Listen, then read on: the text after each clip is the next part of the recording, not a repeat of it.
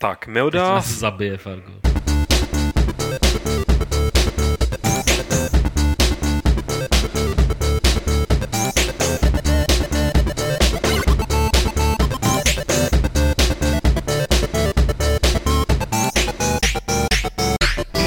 Ze studia Games.cz se vám hlásí Fight Club číslo 83.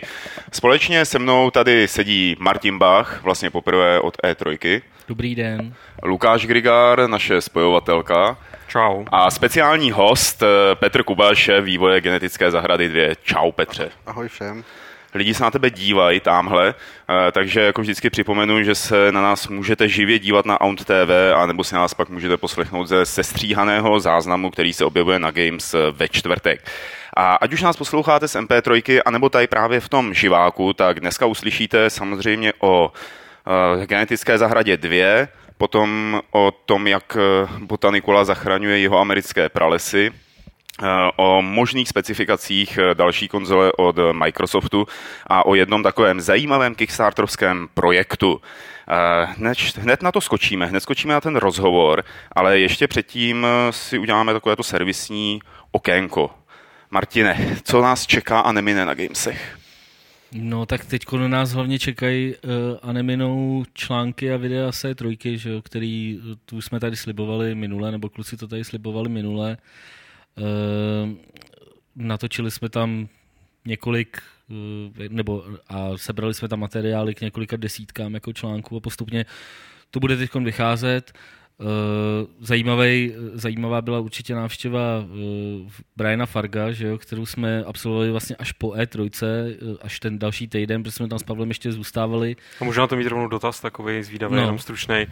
Lidi se velmi podivovali nad tím, že jste tu hru přece nemohli vidět v pohybu. Mohli byste říct, jestli jste ji viděli já jsem nebo to viděl, jako, že, se tam, že se tam o tom jako spekulovalo. Uh, viděli jsme uh, to, jak to dělají a přitom jsme viděli i prostě nějakou, jakoby dá se říct, obrazovku z té hry, uh, která ale samozřejmě je v takové v takový jakoby uh, fázi, že v takové rozpracované fázi, že, že prostě těžko to nějakým způsobem posuzovat. Jo. Ale prostě viděli jsme tam mm, no, grafika, prostě něco normálně už jakoby, kde byly postavičky, kde byla, kde byla nějaký monstrum z té hry a takhle, kde bylo nějaký prostředí. Takže jako to jsme tam viděli, je fakt potřeba říct, a to, co tady říkal Dan minule, to je pravda, jo. oni na tom dělají 6 týdnů, jako na té hře, nebo teď 7, že jo.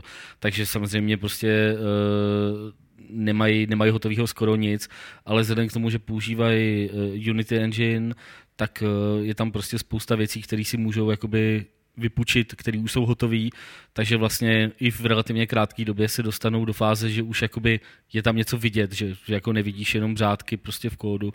A viděli jsme spoustu artworků a spoustu, spoustu prostě nějakých návrhů, který oni tam jako řeší, takže viděli jsme toho relativně dost na to, že ta, ta hra je 6 týdnů ve vývoji. Jako. A vyjde z toho teda, to, to je prostě potřeba říct, už, už to tady říkal Petr minule, myslím, vyjde z toho nějaká reportáž uh, a uh, dva rozhovory uh, s Brianem Fargem. Jako, no. Já nevím, jestli prostě, jak na to je Brian Fargo působil, Pavle, jako jestli...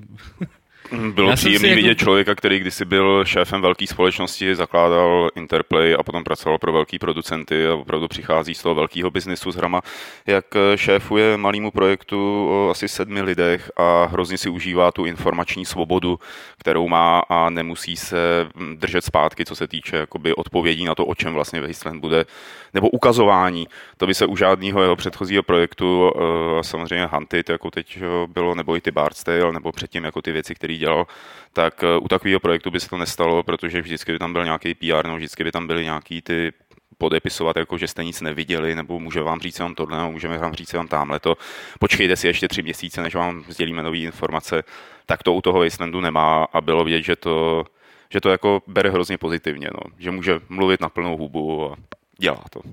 No, bylo vidět, že to tam asi podobným stylem jako řeší úplně všichni, jo? že prostě najednou děláme hru jako jenom fakt pro fanoušky, můžeme úplně srát na to, prostě co si o tom mysleli všichni ostatní a, a tam byla prostě jedna docela dobrá věta, kterou, kterou on tam říkal, že jim to jako poskytuje i takový jako alibi, jo? Jakože prostě když on říká, no ty tam bude mít nějaký prvek a když nám prostě 95% lidí řekne, že to je dobrý, jako, jak si pak může nějaký novinář dovolit napsat, že to je na hovno? Jako, kdo je, že si může dovolit napsat, že prostě tohle je na hovno, když se to 95% našim fanouškům líbí a my to budeme vědět ještě předtím, než, než to do té hry dáme, že jo? nebo než, než prostě ta hra vyjde. Jako, že v tomhle směru si myslím, že on má jako takový pocit, jako vyjebal jsem jako úplně ze všema, jako, což je docela zajímavý. Jako.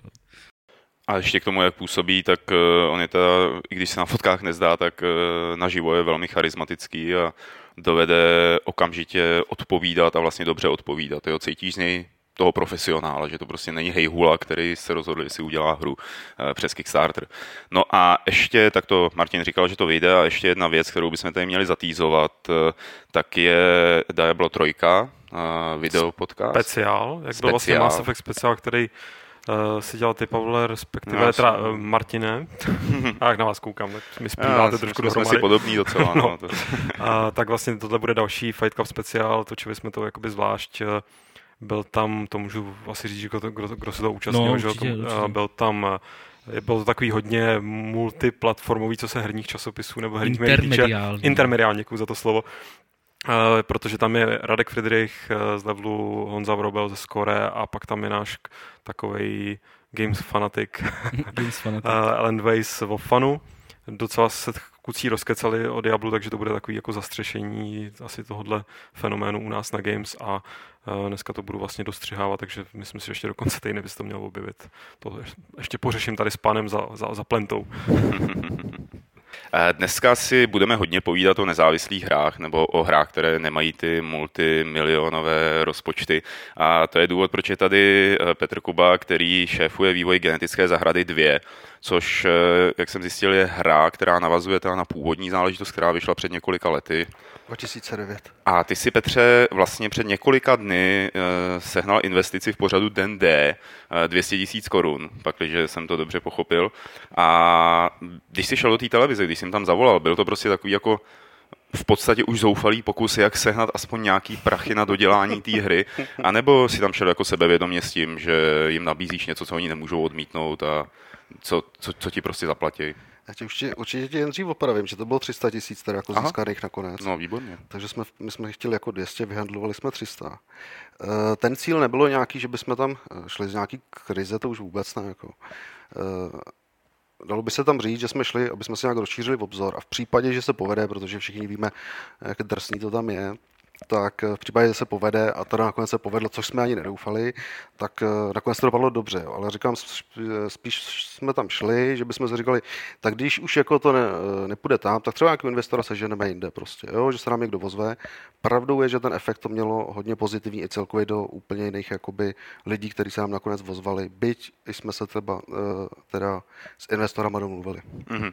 Hele, bavili jsme se tady o tom Fargovi a Kickstarter, to je obecně taková jako velká věc, kterou používají prakticky všichni, kdo můžou jako teda mít adresu v Americe a, hmm, hmm. nějaký ten bankovní účet. Přemýšleli jste jako v tomhle směru, že byste použili Kickstarter na vydělání peněz? Hele, uh, takhle, uh, my tam máme už založený v podstatě účet, jo. Jakoby, ale ten není aktivní.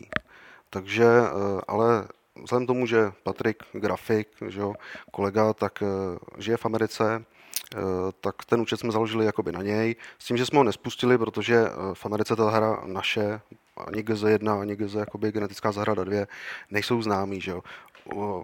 Teoreticky říct, zatím nebyli ani v Česku, jo. Jako byli na té menší free scéně, prostě, kterou, jako, která si žije svým životem. Takže eh, ten Kickstarter tam ne, máme, ale spustíme ho tehdy, až vypustíme genetickou zahradu jedničku v anglické verzi, tak eh, aby jsme nebyli prostě závislí na těch, těch investorech, tak nám to i trošku pomůže prostě v tom, že eh, až budeme mít tu verzi, tak tam pustíme sbírku na uh, dabéry přímo sehnat jakoby investici jenom na ten samotný dubbing, ne na nějaký dělání hry, aby jsme sehnali investici na tu dvojku. S dubbingem vám tuším pomáhá ta Perla Group, že jo? Nebo Ale Perla kluci? Group, no, Perla Group to byla, oni se rozdělili, takže dneska už vlastně nám pomáhá eh, Pro Phoenix Dubbing se jmenují.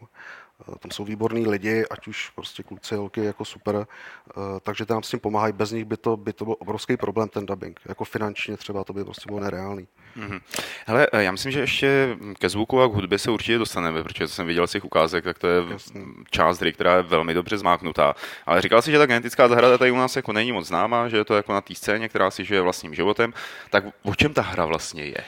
Ta hra, ta hra je o, eh, když bych ji vzal techni, eh, jakoby, Žánrově třeba. Ano, přesně tak. Když ji vezmu technicky, jakoby kam, jí, kam si hráč má zařadit, tak eh, tou inspirací nám bylo, dejme tomu Metal Gear Solid, Resident Evil 1, 2, tadyhle ty starší hry, jo, kdy ten hráč má inventář, z něj používá předměty, je to respektive akční adventura, kde potom získá zbraně, takže dejme nějaký jakoby, příšery a to. Ale ten základ je jakoby 2D akční adventura, adventura viděná z vrchu přímo tu hru, když už dejme tomu to technický zpracování, tak ty vezmu, jakoby, co hra obsahuje eh, jakoby po té stránce toho. Eh, ta hra je dejme tomu teda akční adventura z eh, prvky ještě hororu, jsem zapomněl podotknout, jo, že dejme tomu kombinujeme i tady ten žádr. Když hráč začne, je to, ujme se role Alexe Borna, který je jakoby ta naše hlavní postava a v jednice ten Alex navštívil komplex, který se jmenuje Genetická zahrada. To bylo v tom prvním dílu, seznámil jsem s profesorem Rostovem a o tom je celý ten první díl. Uh, druhý díl uh, je už o tom, že to pokračování nezávislí na prvním a, uh, a ten druhý díl je v podstatě um, o tom, že hráč přijde do komplexu navštívit profesora, který je v nesnázích a ten jeho komplex uh, přepadla uh, určitá skupina a chtějí ukrást jeho jakoby výzkum. A o to se odvíjí potom celá hra. To je jakoby celá ta první zápletka, kdy ta hra potom Eh, hráč, eh, jsou tam mm, je to poslaný. Začíná se, dejme tomu, na steel uh, části, pak dejme tomu je strašidelná část, pak zase přichází steel část, pak dejme tomu je nějaký příběhový resume a vlastně ta hra v tomhle tom uh, gardu, dejme tomu podobnému Resident Evilu nebo, nebo Metal Gearu, gardu až k nějakému velkému finále. To samé, že jo, my to neukazujeme nyní, že jo, jakoby v těch trailerech nebo těch upoutávkách, ale je to hodně založené na příběhu, na zajímavých postavách, na zajímavých charakterech a stejně tak na zajímavých příšerách. A tady, tady bychom zase možná se vrátil k tomu, co jsme zmínili před chvílí, k tomu zvuku a k té hudbě. Třeba třeba z těch ukázek, eh, co, byla, co byly v české televizi právě v tom dní D, tak to působilo dost jako úžasně. Jo. To jsem skoro chvíli mi dalo práci rozlišit, na co se to vlastně dívám. A když jsem teda pochopil, jako jak to top-down funguje, že dlouho jsem to neviděl, že je to ta vlastně 3D, který je takhle jako naklopený, ano, ano, ano. A, tak, jsem, tak jsem poslouchal tu hudbu a byl jsem z ní úplně teda jako odvařený. Tak, eh, jakou, jakou důležitost tomu přikládáte v rámci toho zážitku? Absolutně obrovskou. Jako jo. Já když to vezmu, tak my jsme si, nebo Říkal jsem si, tu hru děláme, eh, když dělám hru, tak tam se dá nějaký zážitky, protože hra je vždycky o emocích, že jo. Takže jsme si eh, sedli, řekli jsme se, jaký si uděláme, že tam máme určitou atmosféru, tu tam musíme dostat a musíme přesně, takže Tonda, eh, Charvát, který skládá hudbu, tak vyloženě se přesně specializuje na jednotlivé části hry, eh, vyloženě na scény, vyloženě na herní eh, jakoby obsah a vyloženě všude skládá přímo hru šitou jakoby na míru té dané situaci, která tam je, ať už to je hororová část, nebo je to steel část, nebo je to v podstatě nebo to jsou části, které souvisejí vyloženě s příběhem, co se tam děje. No a mohli by se taky změnit ty zvuky, jako toho dušení nějakého vojáka. Zvuky, to je, to je taky, ano, to je taky zajímavý, protože já jsem jako na začátku si musel pořídit mikrofon a zhruba 90% těch zvuků je prostě vložen nahraný, že to nahrávám originál. Jo.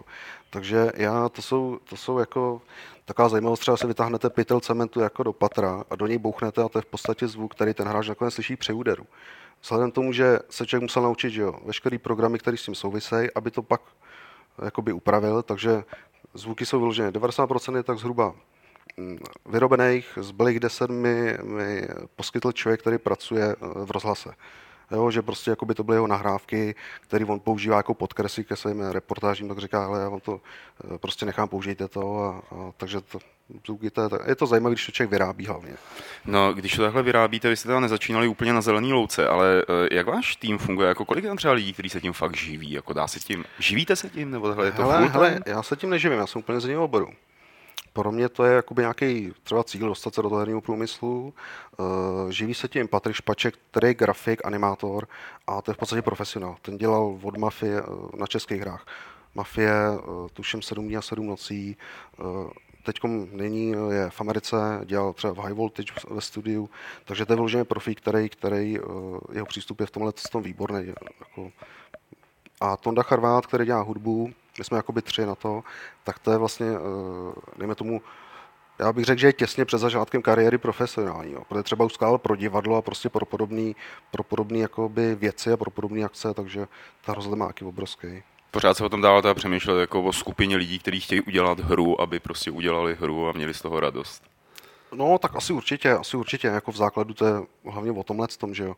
Člověk jakoby odmala, že u těch her je, tak, tak ho to baví a říká se, abych to chtěl dělat. Samozřejmě, když to potom člověk dělá, tak jako těch nástrah je tam obrovský množství. Hele, plánujete uh, tu hru teda expandovat i do zahraničí už jakoby v den D, kdy to vyjde u nás? Uh, v ten samý den určitě ne, protože my jsme se účastnili IGF, tuším 2010.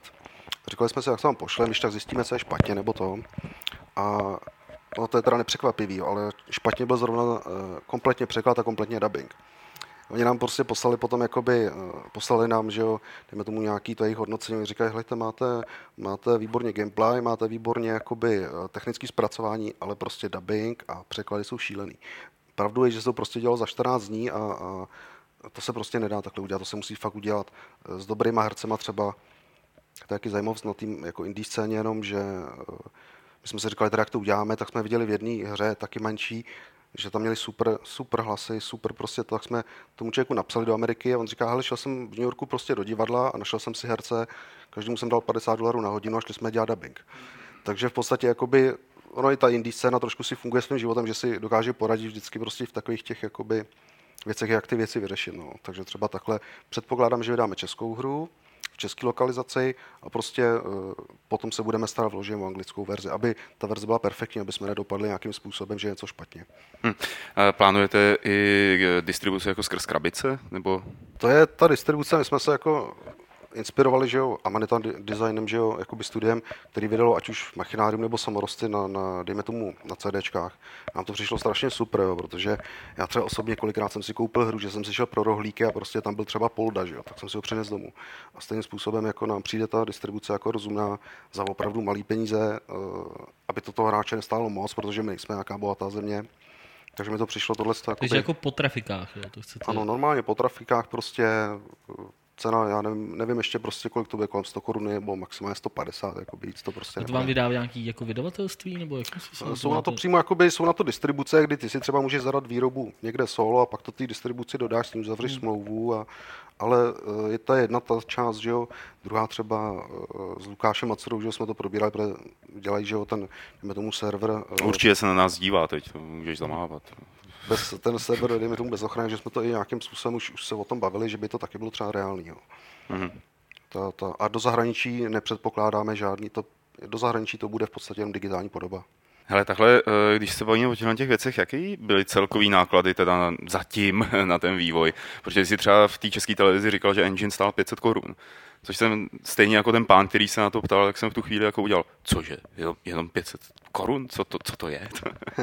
ten engine... Tak Jestli to tam nebylo 500 tisíc. Ne, ne, tak jako na samotný engine to je snad na tom úplně to nejlacenější. Aha. Je to Game Maker, že jo? No, no, třeba říct. A lidi se na to mimochodem tady teda naráželi už několikrát, jestli je to celý dělaný v tom Game Makeru, jestli to stačí na tak komplexní nebo na tak vymakanou hru.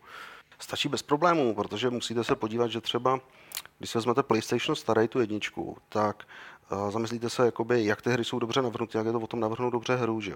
protože jakoby rozdělit to dobře na lokace, aby to dávalo smysl, do toho inventář udělat třeba solo mimo ten hlavní program, dá se všechno, spíš je to o té představivosti. No.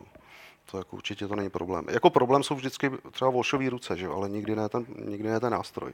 Volšový ruce? Volšový ruce, no. Co to je? To je jako, to je jako že je někdo nešikovný. Jo, je. jo, že problémem nikdy není nástroj samotný. Vždycky hmm. to, jako, to dělá takže kdyby tady někdo byl třeba z našich posluchačů, e, chtěl dělat jako hru, tak mu řekneš, běž do Game Makera, jako je to dobrá cesta, jak třeba začít. No, jako určitě to není špatný, tak ten Game Maker se používá, u nás to není, že U nás nemáme jedinou prostě výšku, která by se zabývala designem her a to, ale ve světě v podstatě to vede ve školách, že jakoby, kde se vyučuje designer, tak tam je v podstatě všude Game Maker. Takže, takže jakoby u nás ten program je takový, jo, jako to je hnus, ale ve světě v podstatě se eh, na tomhle učí všechno designéři, kteří pak jdou do velkých studií, tak na tomhle začínají. Jako protože je průchodný, ale jako jestli si někdo myslí, že se otevře a za měsíc se nakliká hru, jako tak To jsi myslel třeba já, víš. Jako, jo, to naklikáš, no, ale hru, tak, tak, jako naklikáš si čtvereček, jak se něm bude pohybovat, to jde, to je super. Ale no. říkám, něco většího to už obnáší trošku víc. Ale Vždycky měl radši ty abstraktní hry. No. A vy už tam to děláte poměrně dlouho, že jo? Jako, já už jsem o té dvojce slyšel, já nevím, dva roky zpátky. Uh, no, no, no, myslíš jakoby na ty dvojce, že no, no, no, no, no. No, no, no, to už je, hele, dva a půl roku už to pomalu hmm. bude, no, no, no. To je jako stabilně indie hra, jako toho rozsahu, který uděláme my, je tak tři roky, to je, no, člověk by rád míň, ale to se nedá jako v rámci toho, že člověk třeba ještě má jiný zájmy. A jakým způsobem se tomu jakoby teda věnuješ časově? Jako, eh, ty jsi tam tady něco jakoby naznačoval předtím, ale jako takhle to jde celý ty dva, eh, ty dva půl roku? Nebo Hele, až v nějakým chvíli si si řekl, jako teď do toho půjdu jako naplno? A... Uh, jasný, jasný. Hele, celé, celých dva a půl roku, od dne, kdy jsme teda řekli, když jsme udělali prototyp a řekli jsme si, budeme to dělat, tak celou tu dobu to dělám tak, že třeba týden chodím do práce. Vydělám na nějaký základní jakoby věci, životní, jako poplatit, jídlo a takový. A ostatní tři týdny, včetně víkendu, trávím na hře. Takhle to, a takhle to běží celý dva a půl roku. Celý těch dva a půl roku. Celý dva a půl roku, no. To se jinak, jakoby, uh, je strašně naivní si myslet, že třeba uh, dokážete udělat uh, hru prostě za, za půl roku nebo za rok, uh, že byste dokázali nasuplovat hru, třeba Resident Evil 1.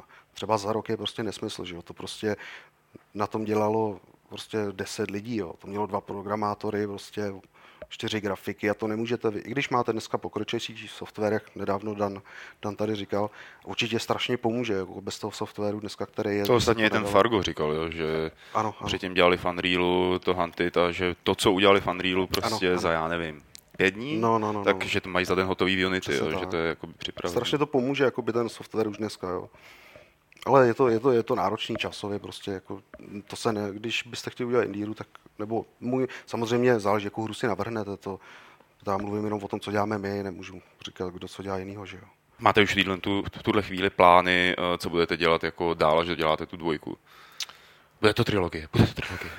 Já myslím, že to zatím, já myslím, že to zatím je, je, je otevřený, protože nemá cenu mluvit o něčem, co ještě není hotový, jakoby, nebo co bude, co bude. Až nějak uvidíme, jak ta dvojka, jestli to hráči budou chtít hrát, jestli to zkusej, eh, tak eh, a když by to hráče bavilo, tak to bude fajn samozřejmě. Ale ještě k tomu názvu, jako to je prostě poslední taková věc, co mě jako zajímá. Uh, nemyslíš si, že může prostě ublížit té hře trošku tomu, že to, že je to prostě jakoby druhý pokračování hry, kterou, jak si sám říkal, jako nikdo moc nezná. Jako já jsem tu freewareovku, uh, jakoby slyšel jsem o ní, prostě o té jedničce no. a takhle, ale jestli třeba prostě člověk, který to pak uvidí někde, já nevím, na Gogu nebo někde a řekne si, ale to je druhý díl nějaký hry, kterou jako neznám, budu opatrný, jako možná si to spíš radši nekoupím. Jo. Ne, jako... samozřejmě, samozřejmě při druhém dílu bude daný první díl, že jo? Hmm. Jakože to budete k tomu jakoby... Samozřejmě, jasný, to bude u toho, že jo. Nehledě na to bychom teda říkali, že uvidíme si ten první díl, protože ten první díl, když jsme to potom analyzovali, kdo to hrál, tak to hlavně hráli lidi, kteří třeba už buď mají s freewareovkama zkušenost, nebo to jsou starší hráči, který, kterým nevadí grafika, jo. Protože hratelnostně to prostě bylo dobrý, ale tak jsme si říkali, že bychom možná udělali nějaký lifting prostě grafický, aby to, aby to vypadalo trošku líp, jako nějaký, nějaký bonus a když se bude prodávat dvojka, jak u toho samozřejmě bude jednička, to, hmm. to je jako stoprocentní. Já jsem předtím chtěl udělat takový hezký oslý mustek, že to jako my všichni tady přejeme, aby se to hráčům líbilo a určitě i naši diváci, lomeno posluchači eh, si to zahrajou, protože teď už o tom ví, vlastně postaral se o promo hezky. A, takže bych ti poděkoval za to, co jsi nám o té hře tady řekl, ale ještě nikam neutíkej, protože si budeme povídat ještě o dalších eh, českých eh, nezávislých hrách, a to sice o botanikule. Já jsem se dneska dozvěděl na Gamesech tady v Martinově článku, že Amanita zachránila nějaký neuvěřitelný počet stromů v jeho amerických pralesích kde zřejmě jako bydlej ty broučci a ty tvorové... Tapíři. Jako. Tapíři. Tapíři. Hlavně tam byla fotka tapíra, že? která byla přímo z toho lesa. Jako. Aha. A co, co, co to je prostě tě celý jako za... No ne, tak celý tohle vychází uh, vlastně Amanita, jak asi spousta lidí ví, tak uh, udělala na Humble, na Humble Bundle prostě ten svůj bundle, u premiéry vlastně Botanikuly. Tenkrát jsme se o tom bavili tady i v souvislosti s tím, že vlastně oni udělali ten bundle uh, vlastně v okamžiku, kdy ta hra vyšla, takže byli nasraný ty lidi, kteří si to jakoby předobjednávali na těch různých digitálních distribucích a oni jim pak dávali nějakou i kompenzaci a omlouvali se za to, že tohle jakoby nedomysleli. No a já jsem nějak si vyměňoval pár mailů s Jakubem Dvorským v posledních jako týdnech a tohle byla jedna z věcí, na kterou jsme jako narazili. Uh, v rámci vlastně toho uh, těch Humble balíčků se vždycky Eh, dává nějaká část těch peněz na, na charitativní projekty. A doteďka to byly samý, u těch klasických Humble Bundle balíčků, to byly věci jako organizace jako Child's Play, což je ta organizace, kterou založili v Penny Arcade a dávají nějaký hry a konzole do nemocnic prostě pro děti a takový, takovýhle prostě, že to nějak tematicky je spojený. No a protože prostě Amanita, jak jsem teda zjistil od Jakuba, uh, už nějak dlouhodobě prostě podporuje nějaký menší ekologické aktivity tady po Čechách a dávají na to prostě nějaký jakoby menší peníze nebo takhle, tak se prostě rozhodli, že uh, ta, část, jakoby ten, ta charitativní část tohohle toho jejich balíčku, takže půjde na uh, organizaci, která se stará o záchranu prostě nějakých ohrožených území uh, v Jižní Americe. A což šlo právě na tom, jako, že to mohli vrazit na Šumavu na boj proti kůrovci. Ano, to, to jako mohli, no, to je pravda. Otázka je, jestli jako boj proti kůrovci je ekologická aktivita. no, každopádně, takže dohromady se tam vlastně vybralo nějakých 250 tisíc dolarů.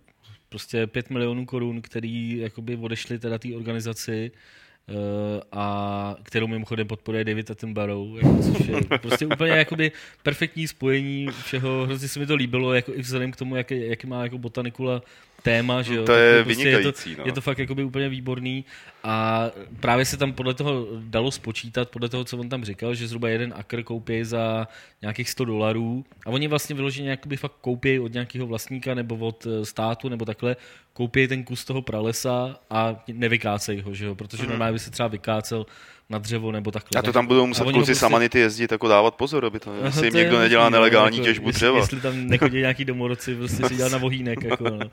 Ale každopádně uh, zach, měli by tím tím teda zachránit nějakých uh, skoro, skoro tisíc hektarů uh, tohohle toho území prostě v těch třech zemích. Jako, připadalo mi to fakt zajímavý, zajímavý téma i to, že prostě ty hry můžou mít takovýhle jakoby dopad i prostě na reálný prostředí, což tam právě říkal i ten, uh, i ten člověk uh, z, z té organizace, já si teď nevybavím to, to jméno, nějaký Word, něco. Ale... Ten patapír. A docela mě teda překvapilo. Já jsem čekal, že pod tím článkem se strhne nějaký menší hate, tak už jsem tak zvyklý na gamesech, jakože uh, prostě co to je za kravidu, že jo, skupovat někde pralesy a takhle. A ku, ku podivu, jako teda lidi i tohleto berou, jakože si myslím, že uh, nějaký, eh, zrovna v takovýchhle prostě příležitostech by, eh, by prostě z těch her jakoby opravdu se dalo, dalo těžit prostě víc než, než prostě klasicky. I když je teda potřeba si uvědomit, že tohle je fakt asi výjimka, když to vezmete, že prostě oni vybrali 850 tisíc dolarů a z toho teda 250 tisíc šlo na tu charitu, to je fakt jakoby hodně veliký procento, jo? Dost, dost pochybuju, že prostě jakýko, že 90% vývojářů si myslím, že by ti na tohle řeklo, no jako dobrý, tak 20 tisíc bychom třeba dali, ale jako jo, nebudeme dávat prostě 35% svýho svého příjmu prostě na charitu, jo? Jakože to bylo, tohle bylo fakt hodně. Ale i to je jako obdivuhodný. Jako Já myslím, že Petr, kdyby se podle toho neměl řídit, že jde jako genetická zahrada dvě, tak bys to měl dát jako nějakému šílenému profesorovi, který někde jako kříží geny, jo. No, to dal ostrov Mo, doktora Morova. Jako. Já bych to dal Větvičkovi z botanický. A nebo tak. ona, ona, existuje u nás genetická zahrada, jako tomu se normálně říká, jakoby asi, nebo tuším, že to je část jakoby na fakultě, fakult, na, na nějaký, uh, tuším v Brně, no. Takže jo, no, asi něco věnovat po tom čase měli, no, kdyby se něco zadařilo. Tam Ridley Scott čerpal inspiraci do Prometa, v Brně. Uh, ono ale není, není to asi až tak neobvyklý, že by se ty herní firmy, že by investovaly takhle do charity, že jo, uh, občas tyhle ty věci dělají, že třeba ta věnují někam ten hardware, nebo já nevím, hry, nebo něco takového. Ale konec konců ale... třeba to, jak jsem mluvil o tom Child's Play, eh, který dělají prostě ty, ty dva Spenny Arcade, jako, tak to je prostě Uh, jsem si o tom právě něco zjišťoval v souvislosti s tím, tím článkem a to je fakt jako úplně neuvěřitelná akce. Jo. Oni už vybrali uh, několik milionů dolarů, prostě, který fakt nadspali do, do nákupu her a konzolí, prostě do nemocnic, uh, kde si prostě můžou hrát ty děti a, a jako to, je vidět, že prostě některý vývojáři to fakt mají takhle hozený, že to prostě teda nejedou jako jenom jenom po té ekonomické stránce. A tak ono to zlepšuje jejich image jo, na veřejnosti. Jo. Ale tak myslím si, že tohle není třeba důvod, proč jakoby, že by to dělali jako kvůli image. Jo. Tohle jako když už někomu dáš 35% jako svého výdělku, tak už to asi musíš jako myslet vážně, jako, že to už jako PR by si si mohl za 250 tisíc udělat jako i jinak jako, a třeba by ti to přineslo něco jiného. Tohle si myslím, že není úplně jako, že by to bylo zjištný jako z jejich strany. Jo. Je to super. Když vidíš, o čem ta hra je, že nebo jako, tak je ti jasný, že oni to s těma stromama a větvičkama myslí jako naprosto vážně. že? Ne, to mi přijde jako úžasný, to spojení právě. Ale úplně se ještě chvíli eh, zůstaneme, jestli k tomuhle tomu nemáte už co dodat. To je jenom takový velmi milý. Milý, ano. Eh, zůstaneme uh, u peněz a u Kickstarteru. U, projektu Tropes versus Women, Lukáši, mm-hmm. kde nějaká žena chtěla 6 tisíc dolarů na dokumentární projekt o úloze hráček, nebo o roli hráček, nebo o tom, jaké jsou hráčky, že existuje něco Ale jako hráčky. Můžu to uvíst, můžu to převzít no. a uvíst to na pravou míru?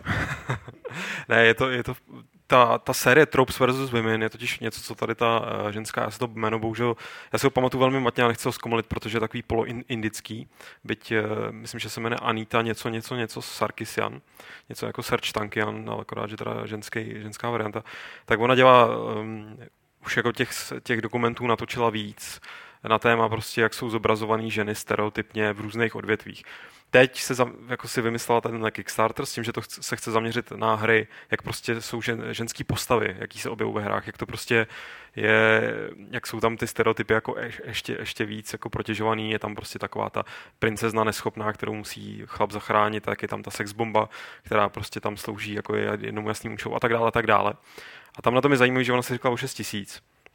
A když to odlinkovalo pár nějakých jako prvních teda herních site, tak uh, tak schytává naprosto neuvěřitelný, teda to musím říct, že jako, jak už některé Kickstarter projekty jako proběhly, že, že, že proběh nějaký hate, tak tady teda ten hate, ten flow toho hateu byl neuvěřitelný, protože se toho chytli různý, že jo, forčeny a takový tyhle si trolovací sajty, ale jako nebyl to jenom takový ten obyčejný tromek, že mě, i třeba mě osobně, já jsem to chytil až skrz samozřejmě tu, tu vlnu toho hateu, jako co si to dovoluje, ať, ať vypadne zpátky prostě k plotně a, a jako totální útoky na ní, vyhrožování, Eh, že jí prostě kdo, kdo všechno jí znásilní nějakým způsobem, jo, otravovali prostě na, na mobil, prostě našli si fakt takový ten stalking totální. Takže jako dost hrůzný příběh, eh, mělo to aspoň teda jeden zásadní, do, jako v dobré se to obrátilo tím, že okamžitě to teda eh, získalo mnohem větší coverage mediální, dostalo se to prostě i do Wiredu, do Guardianu, jo, prostě do smyslu neherních jakoby, míst a a ta ženská na tom nakonec trhla místo těch 6 tisíc asi 159 tisíc nebo 160 tisíc, což myslím, že je docela dobrý. A, a slíbila, že ta udělá ne pět uh, sérií, ale 12. Že, že, no, že přidával jako vlastně další díly. A mě, další ženy tam přidával. No, další prostě ty další jakoby stereotypy. A mě na tom já se přiznám, že jakoby to samo o sobě super, že prostě hurá zase nějaký Kickstarter, který jako má hlavu a patu, tak jako má úspěch. Mě na tom docela překvapilo opravdu, jako kde se ten hate bere, jako, protože to už nebylo jenom, jako mně přijde, že k tomu se museli přidat fakt jako lidi, kteří, nebo já nevím, co, co, co, jako, co, já si nedovedu představit toho hráče. Já si dovedu představit hráče, který je, dejme tomu, extrémně, dovedu si představit takového Dana, kdyby jsme tady měli, který myslím, že jako moc, moc eh, ne, ne fandí nějakému feminismu a takovým těm genderovým studiím a tak, že by proti tomu měl nějaký jako ten, ale nedovedu si představit, že by Dan jako by rozjel takovýhle hate, nebo by se podíval na tom, jako ty, ne, ty krávo, ty je prostě a... fakt jako extrém, že jo? Ale, jako... ale kde se to bere, víš? To, to mě na tom zajímá. Mě to jako- připomíná to, co bylo s tou, s tou ženskou, s tou BioWare, že jo? No, před, před, časem jsme se tady o tom taky bavili a bylo to hrozně podobný, jo? Jakože nějaká skupina, je to logický, že jo, prostě na internetu je jako fakt hodně lidí a vždycky prostě, když máš někde hodně lidí, tak jakoby eh, to procento těch kreténů je tam, je tam jakoby že jo, násobně větší, než prostě, když máš... Když to vím, můžu se jít podívat jiný, do diskuzí ke svým videorecenzím. No, přesně tak. Že Čím víc lidí, vole, tím větší hej. Ale stejně mě to, prostě, stejně mě to překvapilo, jako by víš co, že, že jako, ch- ale jako, chápu... Já bych... mě, mě, jako na tom překvapuje spíš jako ta organizovanost, jo. Jako to, že prostě jeden magor začne někam něco psát, to je jako dobrý, jako dva, tři, prostě s tím se všechno, s tím se musí prostě počítat, jak říkám, prostě to procento je přirozený, že jo, jako. Ale to, že prostě se nějak ta skupina jako fakt zorganizuje a začnou jí měnit jako eh, její heslo na Wikipedii, prostě dávají tam nějaký pornofotky, začnou jí otravovat na telefon, začnou, a přitom jako eh, de facto k tomu nemají žádnou motivaci. Jako, tom, o tom co, jde, hele. Co vlastně jako tím o tom, získáš, o tom, jo? o tom jde, já, já ještě... ona, jako, ona o tom napsala nějaký článek, který jsem prostě pak čet, jako kde napsala, jako No, dobrý, tak prostě je to nějaký, jako, uh, je to nějaká virtuální šikana, ale jak si pro boha můžou myslet, že mě tím jako zabránějí prostě dělat Jako dosáhli pravýho opaku, že jako, jo? Te, no přesně, ještě dosáhli pravýho opaku. Ale mě spíš teda překvapuje, ty říkáš to motivace, to je to, co mě, to, to co jako nechápu, že Eh, ty, co, ty, co, takový ten hate vůči té ženský z BioWare, jak jste to tady zmínili, jako jasně, to jsou stejný ty kreténi, je to prostě úplně idiotský, ale ještě bych to nějak jakoby eh, pochopil. Pochopil bych tam ten nějaký proces, že někdo, kdo prostě miluje tady tuhle herní sérii a najednou jako si teda usmyslí, že tahle ženská může za to, že ta herní série šla do háje, tak pochopím, že prostě fanoušek je zapálený blázen, je to kreten, že se takhle chová, ale prostě nějak to pochopím. Ale jako jako mně přijde, jako by si připadali ohrožený tou ženskou, jako kdyby ta ženská řekla, já vám tady jdu zrušit vaše mačistické asi, hry. Asi jako to tež by se nestalo, kdyby řekla, že udělá prostě eh, sérii o tom, jak stereotypně jsou zobrazovaný chlapy že, eh, ve hrách, protože to je... A tak proč by to dělala? Ona je feministka prostě. No, jasně, tak feministky jako... jsou takový, jako, že prostě průdějí do chlapů, že jo? Jako, ale prostě co, jako, co by mě na tom jako mělo srát, jako, že, že prostě ona někde bude průdět do chlapů. Ale tady, eh, tady jako, my jsme teď během E3 jezdili jsme tam hodně uh, uh, autem s, s, s replayem, jakoby prostě s Alžbětou a Stukanem a samozřejmě hodně prostě v, týhle, v tomhletom, společ, v tomhletom kolektivu se tam řešily i jako diskuze a, a to, jak to prostě funguje. A mhm. prostě Alžběta tam říkala prostě perfektní historku, kdy prostě měli nějaký replay fun day, nějaký setkání se čtenářema a teď ona říkala, že se prostě jako skoro bála tam jít, jako, že prostě co tam jako bude sakra jako za lidi a co toto. A ty tam jako přišli a ona zjistila, že všichni, skoro všichni, co tam přišli, taky jsou sem pocať, jako, a jako, že to jsou prostě 12 letý kluci, který jako za, a teď říkali nějaký přezdívky a tohle, aha, tak to seš ty, jako prostě. A že on tam vystupuje jako, víš co, macho největší, takhle. A jako je, je to prostě 12 letý zobák, jako, který prostě neví jako o ničem nic, že jo. Ale na tom netu toho prostě nepoznáš a může tě to jako nasrat, že konec konců my to tady řešíme každou chvíli taky, jako i v redakci, že jo. Jako proč tu prčit, jako těm lidem dáváš nějaký obsah a jako nic za to po nich nechceš, tak proč ti prostě za to nadávají, že jo? Jako, ale jako hold, já to mám teďka, člověk na netu musí A to mám ještě jinou jako teorii, kterou správně napadlo u, u té videorecenze Maxe Payna, ale to, k tomu se když tak můžeme ještě případně dostat jindy a jinak. Já jenom jako se těším teda na tady, na tady, tu, na tady ten seriál celý, co z toho vznikne, protože jako upřímně to je přesně jako taková věc, na kterou by mě nenapadlo se nějak zásadně zamýšlet, ale když ona jako ty, ty, ty body, co tam prostě přednáší. A trošku nesouhlasím s tím, jak někdo říká, jako jo, kdyby, proč to neudělá o chlapech, já se taky cítím diskriminovaný tím, že jak jsou zobrazovaný chlapy, jako ty vole, sorry, jo, to prostě jako ta ženská evidentně má nějaký jako na, ně, na něco kápla a čekám teda, jak to ještě rozvede. No, se tomu hlavně věnuje dlouhodobě, jako Přesně, jako zobrazování to, žen. si to může udělat o chlapech, ne? Že máš jako... Může se udělat taky, ale prostě, prostě jakoby... s Duke jako... Ale, ale, myslím, že ale není to, není to, není to, jakoby, není to jakoby tak uh, urážlivý a nevytváří to nějaký prostě klima, který by prostě jo, prostě nevytváří to nějakou nerovnoprávnost nebo něco takového, když to prostě no. to zpracování těch ženských jako je součástí nějakého kontinuálního, jako před ty vole představety neměly ženský volební právo, že jo, jako furt se to jako nějak jako vyvíjí, že jo, celá, celá V genetický zahradě dvě máte ženskou hrdinku, nebo ne? Máme, samozřejmě. No, tak ne, ještě zvažte, ale, ale, ale, já jsem jenom chtěl říct, jestli to prostě není taky něco následkem toho, co už dělala kdysi, že jo. Jo, jestli to nemá, no, jakoby říkáte, že feministka to, tak jestli to prostě není vyhejtovaný už nějakým časem prostě, kdy kdy nějaká její předešlá práce s tím má něco co dočinění. To nevím, ale myslím, že nebyla jako známá, no ne, že jako by po ní blogerka, no, tak prostě jako... Hmm. Prostě tak ono ten hejt, na YouTube. Já myslím, že ten hejt riskuje úplně každý. Dodá se taky čas od času někdo pustí ještě takým způsobem, že pak vždycky ček jako... Ono, teď jsme vlastně připomněli, uh, co se týče jako toho hejtu, tak když na E3 byla tiskovka Ubisoftu, tak to uváděla nějaká Aisha Tylerová, myslím, že se takhle jmenuje.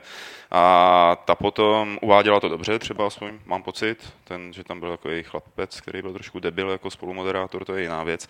A ona potom koupila neuvěřitelný hejt jako ze všech stran, co vůbec si jako dovolila vylíst tam a mluvit o hrách a že byla jenom zaplacená a najatá jak panák a ozvala se teda, s tím, že napsala opravdu jako mnoho nějakých vysvětlení, eh, ve kterých bylo jako chlapečci, já jsem hrála Duke Nukem, a když vy jste ještě jako se nenarodili, jo, já jako hraju celý život. A opravdu zrovna před, říká Radek, předevčírem jsem to četl. Hovnu papu, že? Tak, přesně. A ježišmarja, jsem připomněl tu jinou historku, ale ale předevčírem jsem to četl a bylo tak jako pěkný, že má to jako napsala a že opravdu jako stála si pevně za tím, že je ženská, že je sexy ženská evidentně a že hodně hraje hry a že všichni ty hejtři si můžou fakt políbit zadek, protože... To je nejlepší, co? že jo, co s tím.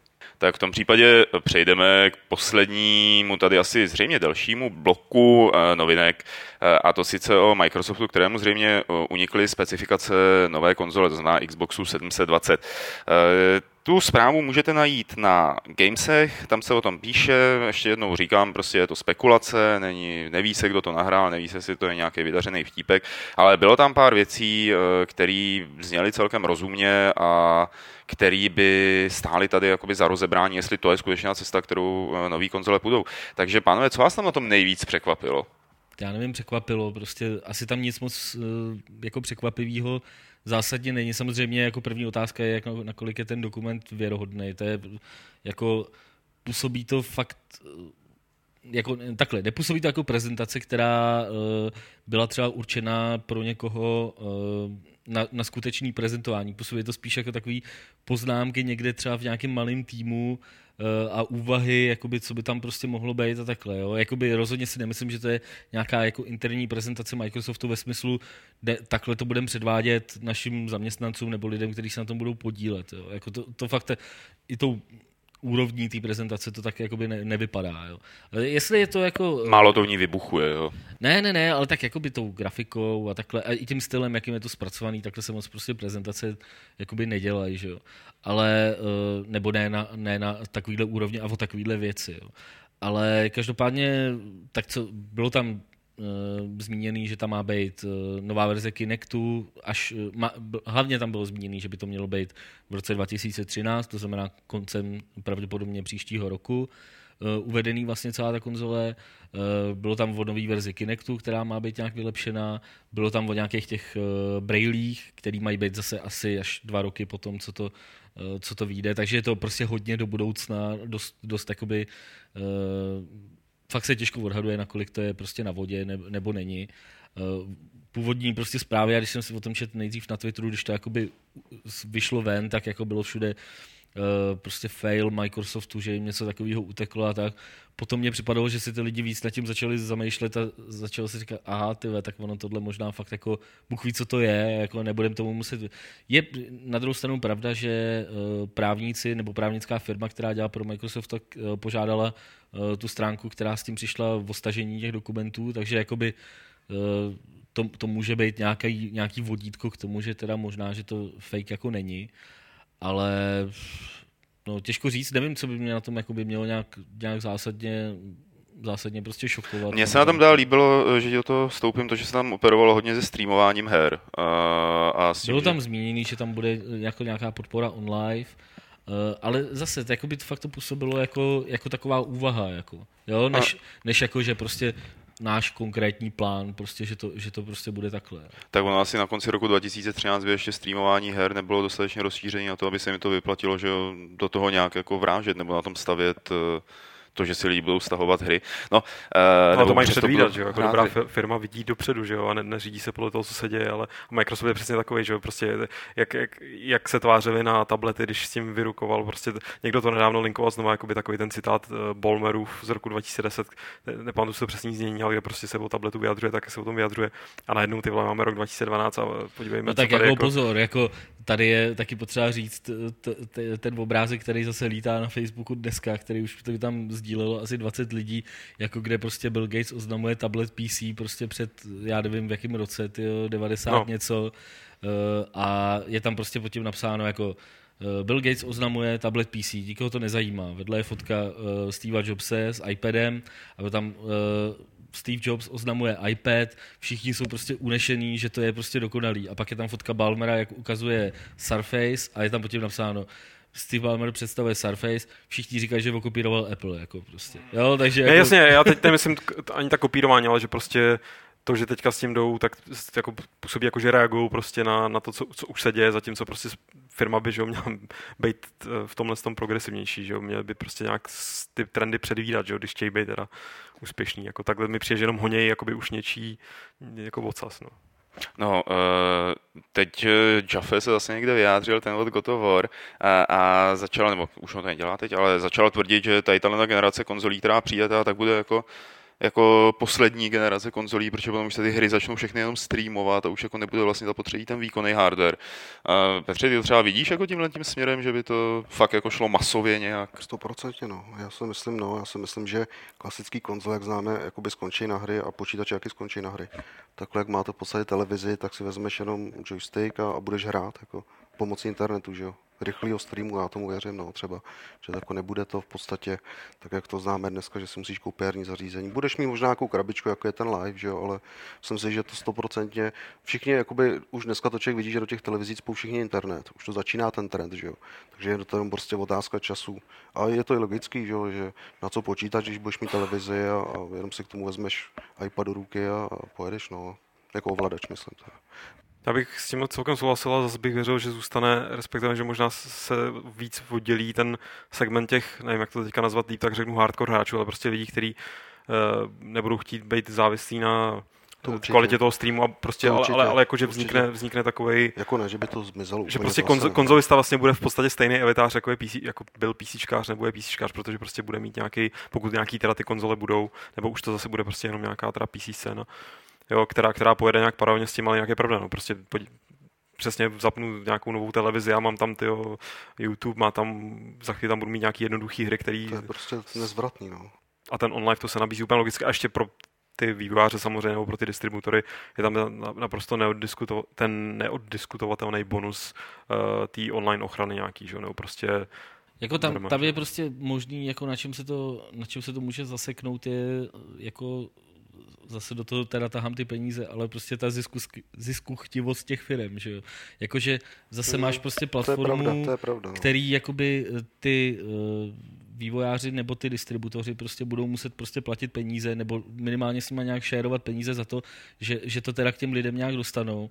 A teď je otázka, jako jakým způsobem k tomu přistoupí jak ty, eh, co dodávají ty hry, tak ta firma, která prostě bude mít třeba nějaký skoro monopol a jo, jakože se prostě klidně může stát, že tam zase budou vznikat takový ty, že to může celý trvat mnohem díl, než si jako myslíme, kvůli tomu, že prostě začnou se, teď plácnu, jo, že se, já nevím, se Samsungem, jako s největším výrobcem televizí, se domluví tahle ta firma a ty si budeš moc na televizi Samsung přehrávat některé hry, ale jiné hry ti na tom jakoby nepůjdou a takhle. Víš, že se to může ještě celý určitě, fakt jakoby dost, to určitě, dost to... jako zkomplikovat a že to je, jako podle mě není jako záležitost prostě dvou, tří let, ale, no, ale opravdu ne, jakoby mnohem ne, větší budoucnosti. Takže z tohohle pohledu možná zase, jako, jo, kam, kam člověk prostě vidí všechno, Eh, jestli, jestli oni teď uvedou nové konzole v příštím roce nebo přes příštím roce, eh, tak eh, ten cyklus, jestli, jestli bude trvat pět let, anebo bude trvat deset let, jako u té současné, nebo, sko, jo, nebo, nebo osm let, to prostě těžko říct, že jo, to všechno zase bude záviset na tom, jak se to prostě bude prodávat, když se to bude prodávat blbě, tak se budou snažit co nejrychleji udělat novou generaci, která zase přijde prostě s nějakou novou věcí, jo, takže fakt jako těžko těžko fakt odhadovat, jak, jak tohle je hodně do budoucna. Jako.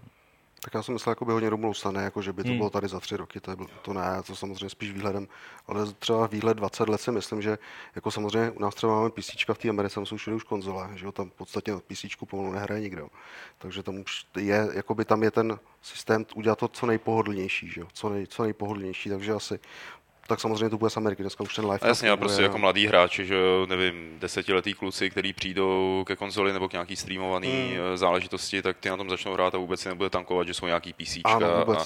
a, že se na nich jako dá hrát, tak budou to mít jenom jako psaní nebo jako tak, já nevím, tak, k čemu takovýmu, když budou potřebovat psát a tak my budeme takový ohrožený druh, který pomalu vyhyne. Prostě, jako, my chudáci no, který se vrátí zpátky do těch děr, odkud jsme vylezli, takže jo, my vlastně budeme šťastní, že, no, jasně, že konečně nás svět nechal na pokoji a můžeme hrát prostě... genetickou zahradu 10, protože tou dobou už bude desátý díl.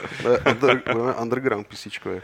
A podíváme se na to, co spadlo do e-mailové schránky podcast Games.cz za dotazy. Vy u Aunt eh, nám je můžete začít posílat eh, teď a Lukáš je bude vyzobávat a potom je přečte.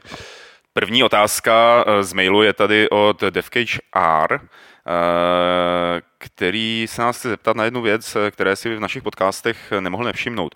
Jedná se o takové negativistické poznámky proti hodně skriptovaným hrám. Zdá se mi to, nebo k tomu máte opravdu takovou averzi? Často od vás slýchám věci jako ta hra je hrozně naskriptovaná, je to samý skript a to, podobně, a to hodně v negativním smyslu. Chápu, že hry, které fungují sami interaktivně bez jakýchkoliv skriptů a ještě to vypadá skvěle a uvěřitelně, působí úplně jinak. Na druhou stranu ne všechny hry jsou takhle koncipované a přesto to ani takhle udělat nejde. Jsem fanoušek Call of Duty a přijde mi ten skriptovaný koridor naprosto skvělý. Je to neuvěřitelný filmový zážitek, který si člověk užívá v takhle hardkorové akci jako příběh. Asi to pro některé hráče ubírá na zážitku z druhého a třetího hraní, ale mě ne. Já si to užívám vždycky, znovu a znovu. Zkrátka, některé hry jsou na tom postavené a to záměrně. Mohli byste mi uvést na pravou míru, jak to tedy vnímáte, když o nějaké hře pronesete, že je hrozně naskriptovaná? No, jestli teda za sebe, tak jako já to vnímám většinou negativně. Hlavně z toho důvodu, a to, to je prostě hlavní argument, jo, že se to dá velmi snadno rozbít. Jako. A to, to je prostě, a v tu chvíli, eh, ano, pokud tam půjdu tak, jak to ty vývojáři zamýšleli, i třeba v tom Call of Duty, tak jako OK, to působí fakt jako dobře a nebudu nad tím přemýšlet, že je to teda, tamhle to se tam stane prostě po každý a, a prostě všichni udělají to samý. Ale eh, prostě ve chvíli, kdy tu, kdy tu hru jednoduchým hraním, aniž bych překročil nějaký pravidla, eh, prostě rozbiju a dělá prostě pořád do kolečka to samý, aniž dokud já třeba nejdu na nějaký bod, což je typický příklad Call of Duty, tak to mě ten zážitek naopak kazí. Že jo? Takže to, že vlastně princip, nebo jakoby uh, na skriptování hry, a teď to řeknu hrozně jako učeně, na, na skriptování hry e, vlastně ničí interaktivitu té hry. A prostě hra by měla být interaktivní, podle mě. Jako měla by víc reagovat na to, co ty tam děláš. A když je naskriptovaná, tak na to reagovat nemůže. Takže jako to je důvod, proč to beru spíš negativně. Ale je jasný, že některé věci se jinak než skriptama udělat nedají. Takže jako nemůžu říct, že by mě to vadilo, jako prostě kdekoliv uvidím jako něco jako předpřipraveného, takže bych byl hned nasraný. To fakt ne, jako, ale když je tam toho moc a prostě tak mě to ten zážitek ničí. No.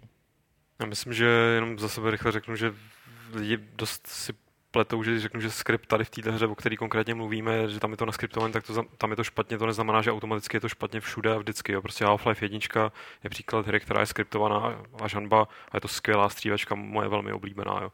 Call of Duty Black Ops je skriptovaná a žanba a je to příšerná hra. To je za mě jako jo. Rozlišoval bych prostě. Petře, jak to máš ty hozený při vývoji genetické zahrady dvě? Jako skripty ano nebo ne? Ale v některých situacích samozřejmě musí být, to je nezbytný, že jo, protože příběh neposuneš, nemůžeš prostě příběh odvyprávět jinak než skriptama, že jo. Ale, ale je pravda, že se fakt snažíme některé věci dávat náhodně, aby se staly. Jo, že prostě ne, že by ty, ne, ty ne, neudělali jakoby příběh, ne to, ne, eh, příběh neovlivněj, ale jsou to věci, které prostě mají vliv. Buď toho hráče vystrašíme, někdy, nebo ho někdy nevystrašíme. Někdy to projde, prostě to tam, někdy to tam není. Takže někde se tomu člověk nevyhne. Samozřejmě třeba takový, čím samozřejmě bude lepší hra, čím méně tam bude skriptů, čím méně, tak samozřejmě asi tím líp, že jo? protože ten obsah je pak náhodný, že jo? ale nedá se tomu všude ubránit, že jo? to se nedá. No. Mě jenom pobavilo tady jako Black Hand napsal úplně to samé, co jsi si teď říkal a zrovna v tom okamžiku, kdy ty jsi to jako vyslovoval. jako, že v podstatě všechno, co souvisí s vyprávěním, je skript jako, a zrovna v tu chvíli, kdy to jako, a druhou jsou, já bych, říkal. Aniž bych teďka chtěl do toho zabíhat, protože v tom nejsem jak super pevný v kramflecích, co se herního designu týče, ale nemyslím si, že bys mohl vypra- musel vyprávět příběh jenom skriptem. Jo? Že jako, je to jinak, ale chápu, co tím říkáš. Jo? Jako takový to klasický posunutí je, samozřejmě. Ano, je to o tom stylu, o tom stylu té hry, že jo? Prostě někde, někde je příběh jenom to, že to hraje, že jo? A prostě jo, někde prostě záleží opravdu, to je hra od hry a Tanbou nám děkuje za dojmy reportáže a postřehy své trojky a ptá se, na E3 byla mimo jiné představena akční pasáž eh, z nového Tomb Raidera a v souvislosti se sliby eh, firmy Crystal Dynamics o zranitelnosti hrdinky mne ta ukázka přivedla k otázce, eh, jak vnímáte v akčních RPG dnes hojně používanou dvojakost hlavní postavy. Mám na mysli situace, kdy v nehratelných sekvencích hráčů v Avatar vykazuje únavu, vnímání bolesti nebo strach před zraněním, aby na tyto své stavy a emoce v následující hratelné akční pasáži naprosto zapomněl a pod vedením hráče vesele nabíhal vstříc nebezpečí a hlavně bez jakýchkoliv viditelných reakcí na zásahy kulkami nebo jiná poranění. Jestli je Avatar v hratelné pasáži hotový Terminátor, jak mám pak v kacéně věřit, že se bojí namířené zbraně nebo jakéhokoliv jiného ohrožení. Co vy na to? To je, to je, jako, já s tím úplně souhlasím. To já jako, taky, a, no. To... A napadlo mě, to, napadlo mě to při tom koukání na to Tomb Raidera taky, jo, kdy ona prostě uh, v té úplně první koridorové pasáži, která byla i na tom videu uh, z té konference, kdy tam vlastně spadne na nějaký ten uh, prostě kůl, vytáhne si ho z břicha prostě a teď tam jako kulhá prostě a takhle a vyleze ven a, a jako a přitom ji teda ovládáš, ale je to nějaká ta úvodní pasáž, jo. Tak ale potom, na kůl, tak potom kulhá. potom kulhá, ale pak, pak jako najednou přestane. Je to fakt, jo, jako e, zase na druhou stranu je potřeba chápat, proč to ty vývojáři udělali, že jo, no, jako asi, asi těžko by nás tam bavilo prostě lítat jako hodinu, prostě, nebo dvě hodiny s kulhající, s kulhající larou, která má prostě, tam, tam jsou jako fakt scény úplně ona tam šlápne do nějaký medvědí pasti. Jako, jo, a, pro, a to jsem, si tu nohu jako jsem si říkal, auto jsem si říkal, ty vole, jako prostě. A teď, víš, a je tam, oni nějak pomůžou, prostě rozevřou tu past, teď se tam chvilku jako válí, jaký to jako bolí a, a následně hned nějaká akční scéna a, a tam už jako bych normálně chodí, že jo, takže jo, v tomhle tom... To jako měli tam dát ten, ten titulek jako o tři dny později, jo. No, no možná, no. A nebo, a nebo to jako, vymyslet celý jinak, no. Třeba, je... no, třeba, třeba uh, hodně přirovnávali v těch, v těch preview a takhle hodně přirovnávali novýho Tomb Raidera ke smrtonosný uh, pasti.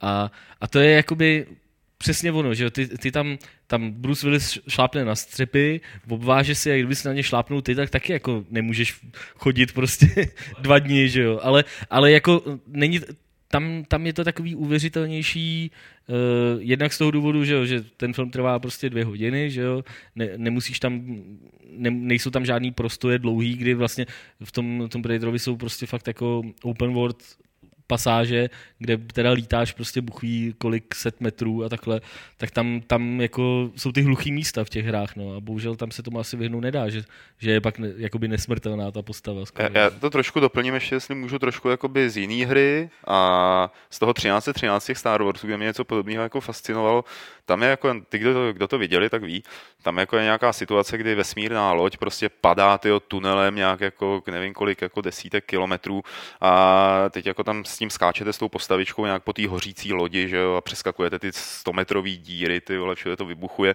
a je to fakt takový jako hodně napínavý zážitek, který totálně ničí to, že ten avatar si celou dobu naprosto normálně povídá s nějakým jiným kámošem, který jako je opodál, jo, takže tam letí vzduchem, snaží se chytit nějakou teda věc, za, který by, za kterou by se udržel a do toho říká, no dneska jsem měl jako dobrou snídani, hele, jako buf, přitáhne se nahoru vajíčka, jo.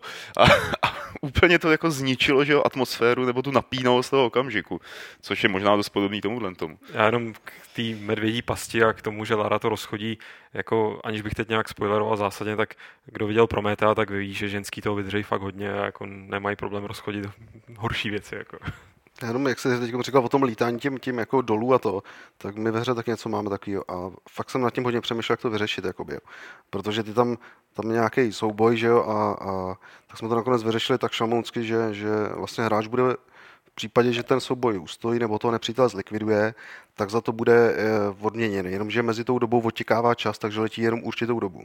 Jakoby, jo, že to je, když ho neuděláš, tak máš smůlu, přišel se jakoby o, o, to, že si pak můžeš jako vylepšit postavu. Jakoby, že ten reálný čas tam, a taky jsem si říkal, sakra, už mi tady letí 10 minut, něco musíme udělat, jo. protože to je, jako to je fakt hloupý, že jo? to je to hloupý, no. když, když to nějak tam a jenom to opravdu ukazuje, jak i ty velké hry typu jako toho Tomb Raidera, tak eh, jak jsou vlastně ještě nedokonalý, že jo? jako v mnoha stránkách, je že nedokážou je... třeba charakter já myslím, že ten David Cage třeba tohle to zvládá docela dobře, jakoby udržet uh, Uvěřitelnost, uvěřitelnost toho gameplaye i těch animací jako a skloubit to dohromady tak, aby to působilo jako plynulý zážitek, který je nepřerušovaný.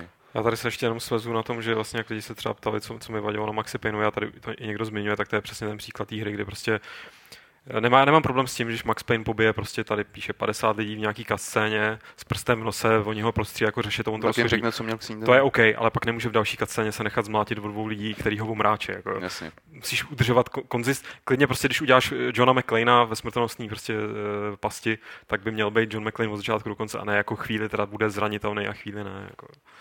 Tak. Poslední dotaz z e-mailu je od Jarpeta váš podcast, podcast sleduji již od začátku na hry a vytrvale pokračuji, přestože už hry ani moc nehraji. Uh, neberu ho už jako videoherní, ale spíše popkulturní. Rád bych se zeptal, jestli neplánujete zvát i nepřímo herní hosty. Samozřejmě se stále držet her, ale i lidé jako Franta Fuka by, myslím, měli do Fight Clubu co do Fight Clubu přinést. Uh, nebo i jiní lidé od filmu, případně hudby. Jarpete, Eh, my jsme vlastně dneska, kdyby tady nebyl Petr, eh, tak, tak by tady byl člověk, který eh, se věnuje vlastně herní hudbě, nahrává to u nás s orchestrem, takže předpokládáme, že v nějakém dalším podcastu se objeví a třeba se bude mluvit o tomhle, co není přímo teda jakoby o hratelnosti, ale je to o tom, jak se dělá nějaká část teda toho zážitku, ta hudební, takže takový lidi tady asi občas budou, ale nebudou, nebudou jako po každé, no, bude to taková perlička. No, jako máme vytipovaných pár hostů, jako nebudu vůbec radši říkat jména, protože... No, tak Nešpora můžeš zmínit. Uh, protože to by asi, jak, jak mám jako uh, to nebo jaký jsou ty zkušenosti, jak většinou v chvíli, kdy tady něco slíbíme, tak to se to začne srát jako a uh, následně, následně ten člověk nemůže přijít.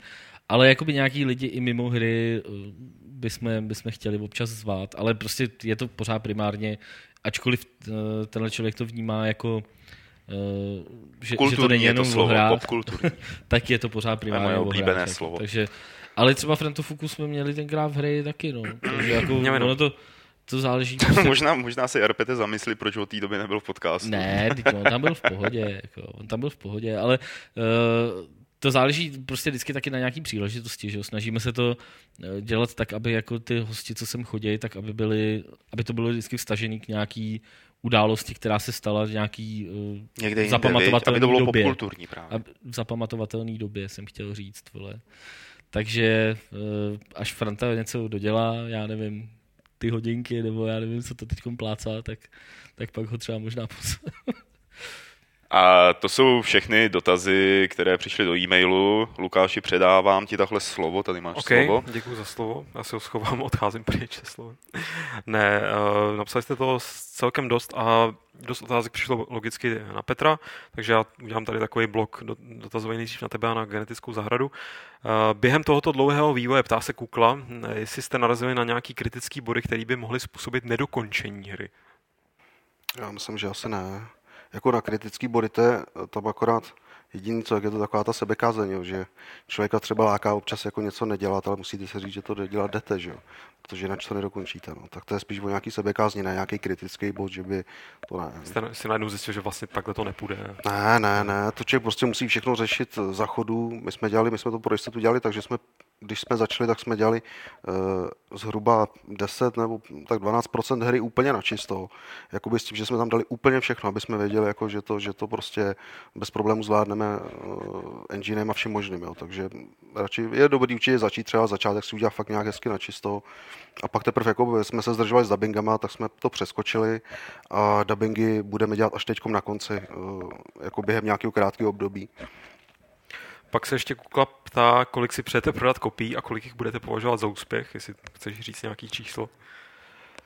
No, my jsme se jako, my se držíme hodně při zemi, jo, takže jsme si říkali, kdyby jsme celosvětově uh, prodali 40 tisíc kopií celosvětově, což není, to je jako pětí číslo, jo, tak, tak budeme v podstatě spokojení, aspoň, že se nám jakoby vrátí to, co jsme do toho dali a možná začneme něco jiného, že jo, jo takhle, když to vezmu v počtech. Uh, pak uh, se ptá někdo, kdo si říká, já jsem blb ale ta otázka mi nepřijde nějak zvlášť blbá, takže jsem ji vybral. Se ptá, co to bylo za příšer v genetické zahradě jedna a jestli bude i ve dvojce.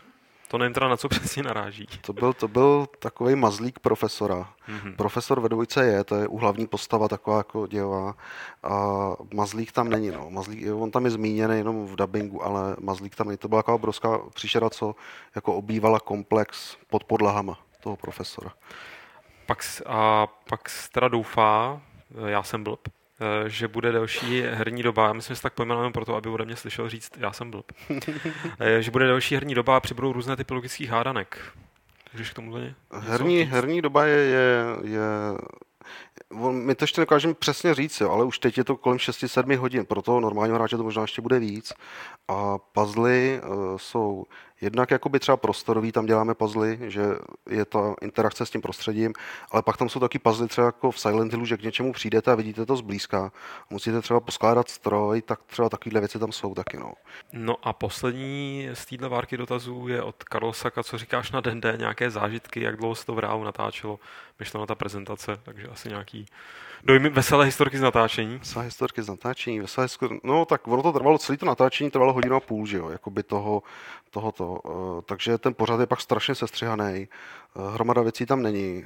Tuším, jsem měl někde uh, dotaz, jestli Rostok je fakt takový, jaký, jako je prezentovaný, tak není. No, jako normální, akorát, že prostě uh, řekne, co si myslí a samozřejmě ten výsledný střih potom dělá dojem třeba, že je nějaký jako zlej. Ale mně nepřišel vložně zlej. Takže jako, a další nějaká historka. Jo, jediný, co tak v podstatě jsem jako jim musel to natáčení, jsem je musel zastavit a potřeboval jsem vodu napít, protože prostě byli na to nepřipravení. Na rozdíl od nás, takže. Ano, na rozdíl. Tady je, vědět, tady je to úplně prostě, je to, český televizi. Je to fantastický. tak, uh, elektrofúzní brambora. No, ty, kde ty lidi název. na to chodí. Já myslím, jo, že vlastně to, tohle to je jasný. Porta. Ale a, i tak, krásný, krásný. A dotaz má velmi aktuální, takový jako přiléhavý, jestli vedro ovlivňuje výběr toho, co hrajete. Já bych řekl, že jo. Já si nedovedu představit, že přes leto se věnoval nějakému RPGčku hutnému. Já to neřeším toho, toho tak jako no, to... koupal v tom vlastním potu. Když chci hrát, tak hraju nezávisle na počasí. No. Vlastně je mi docela nepříjemný, když je venku hnusně, když je venku depresivně hnusně. Jako, to právě pro mě super, to, to mě nebaví hrát. Tím spíš ponořím do atmosféry spíš jako, jako uh, zakutám ke knize nebo k filmu. No, tak to mám přesně naopak to mě nezáleží na počasí, ale na tom, v jakém stavu je rodina. Jako, takže takže důležitý je, jako když dítě spí. Tak je to jo. Jako když je pěkně, mi to přijde občas líto, no, jako být doma nebo to. Takže při tom špatném počasí je to pro mě asi taky jednodušší. To je moje oblíbená scéna, mimochodem ze Simpsonů se mi připomněl, kdy March tam běhá po bytě a přijde k televizi, televize běží, či skreči a nikdo tam není, jako děti jsou prostě, kouká, kde jsou děti. Tak přijde, děti sedí v kuchyni, něco tam dlabou, čtou si něco a ona říká, děti, vy, se nekoukáte na televizi? A oni říkají, prosím tě, když je venku tak hezky. tak, Smejky uh, se ptá, jestli je teda Wasteland izometrický nebo top-down, protože Fargo se furt vyjadřuje nejasně.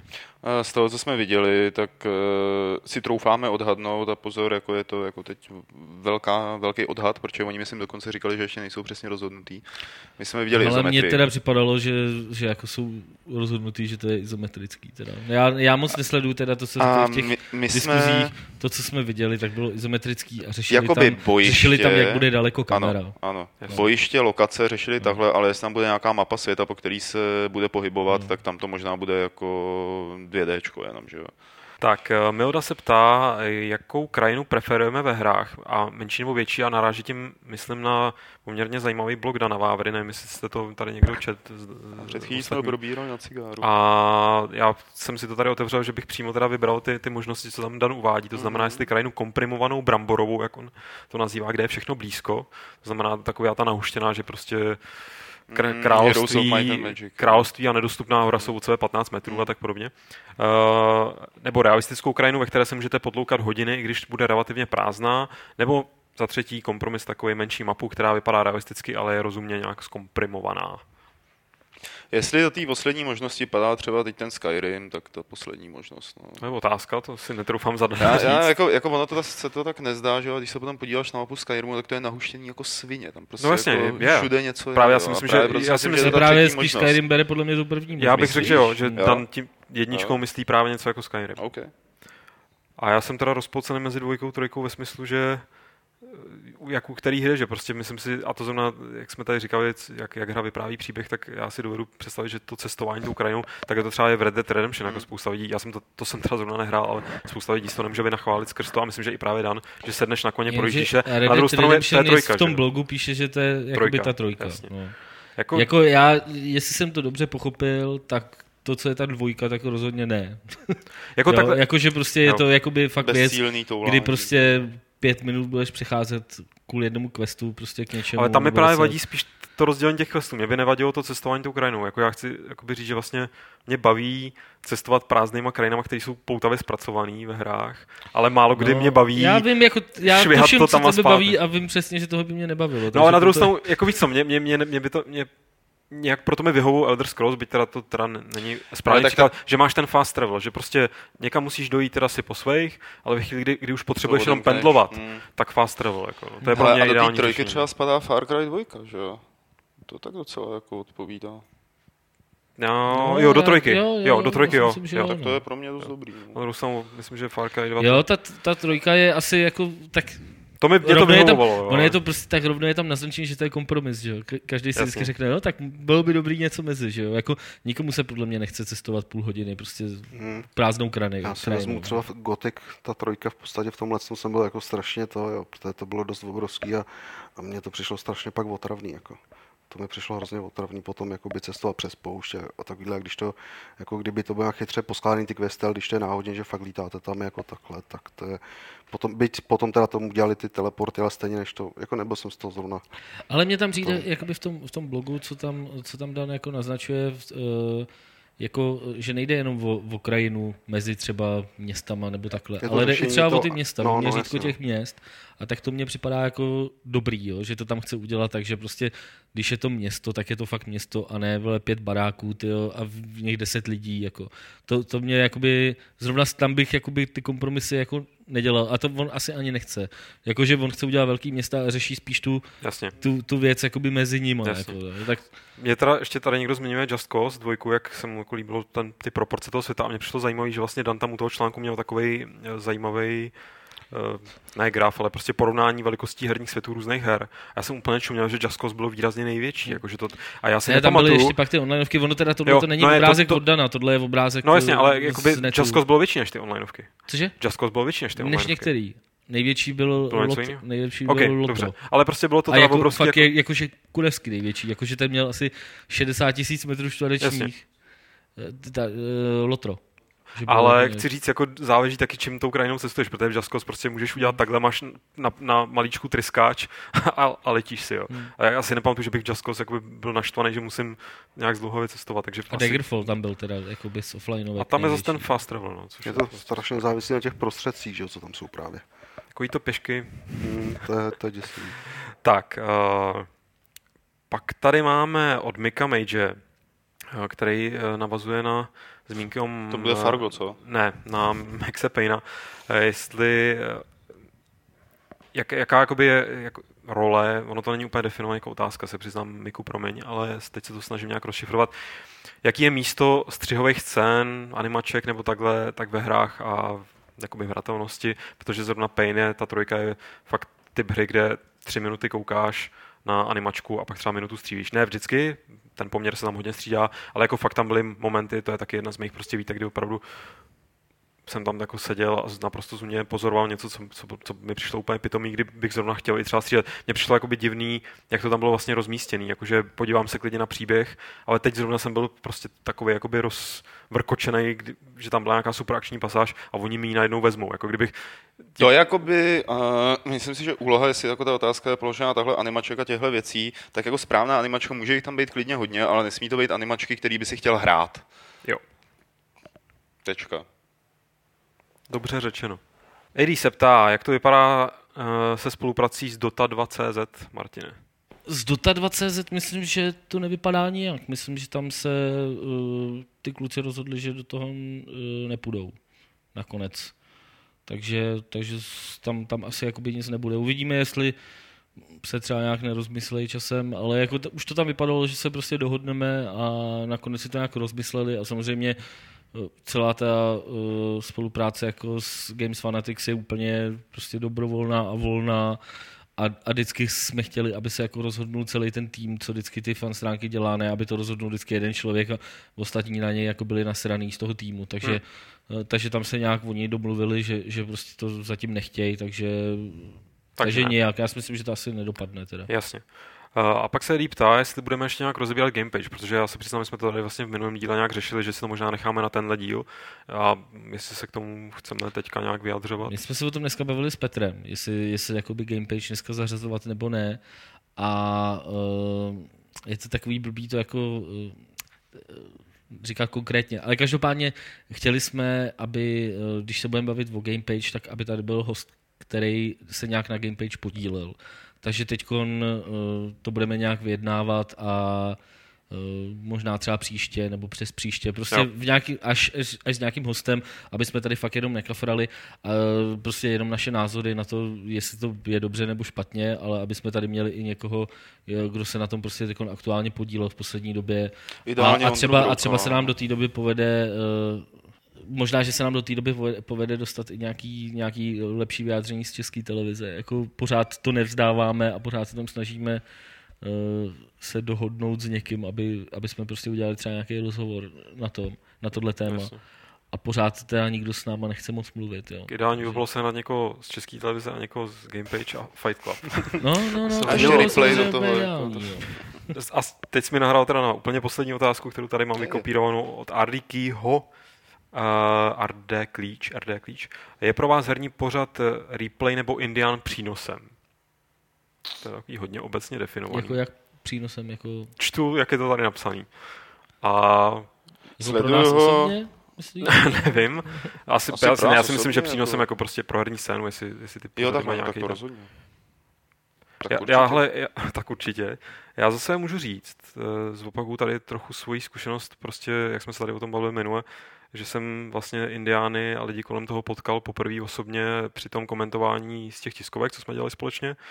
A inspirovalo mě to k tomu, abych se teda podíval, jak Indian vypadá, protože jsem ho naposledy viděl ještě v takových těch velmi undergroundových časech eh, gaučových. Prostě nějaký lidi sedí na gauči, povídají si, na to se nedá koukat. a, ne, a pustil no jsem si Indiana a upřímně psal jsem potom Filipovi Kraucherovi, aniž bych po, po něm něco chtěl, tak jsem mu napsal, že si myslím, že to, že to děl, jako překvapilo mě, jak to, na jaký úrovni to dělají. A byť chápu spoustu kritiky, která jde jejich směrem, tak, tak mi přijde, že ten pořád jako z toho tria, co tady byl, tak mě osobně byl nejsympatičtější tím nějakým cel, jako celek.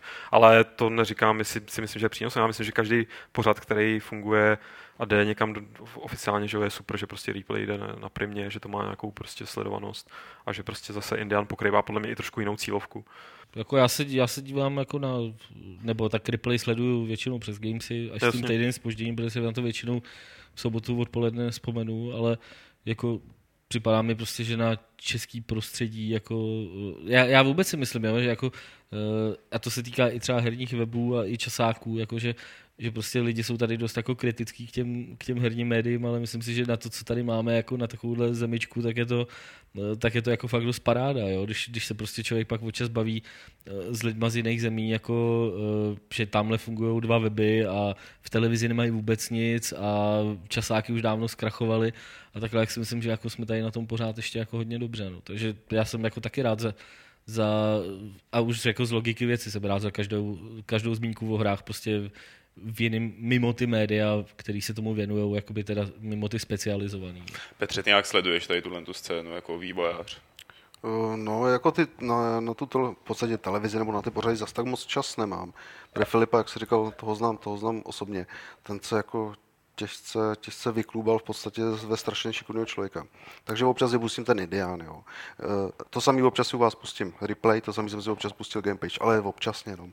Jakoby, ale myslím, že každý je, mm, jako byl nějakým přínosem. Protože každý byl trošku jiný, v každém bylo trošku něco jiného. Tak a tím skončíme otázky, které přišly ať už do e-mailu nebo teď do toho chatu a podíváme se na soutěž z minule, kdy jste se chlapci ptali, z jakého roku měla být danová hra s leparkůrem.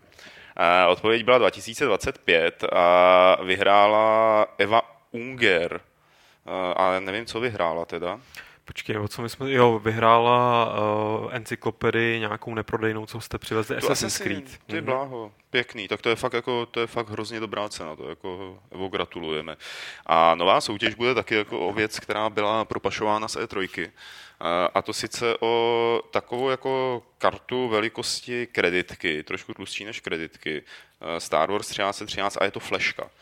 Asi ta jenom 1,6 giga nebo tak něco, ale je to prostě takovýhle. Ale je to karta, takže se dá dát dobře do peněženky. Jo, přesně tak. Já no, jsem tam dostal podobnou. Ty máš tenčí, ty máš lepší. A mám jít jako v peněžence a doufám, že to je první fleška, kterou nestratím. Jako, jo, zatím všechny postrácel. A já to napsaný ještě vip.lucasarts.com Uh, dve, dva gigabajta ima. Super, no, tam myslím, že je to jako dobrá cena. Tuhle tu kartu vyhraje ten z vás, kdo správně odpoví a bude vylosován uh, na otázku, jak se jmenovala příšera, která žila v genetické zahradě jedna pod podlahou.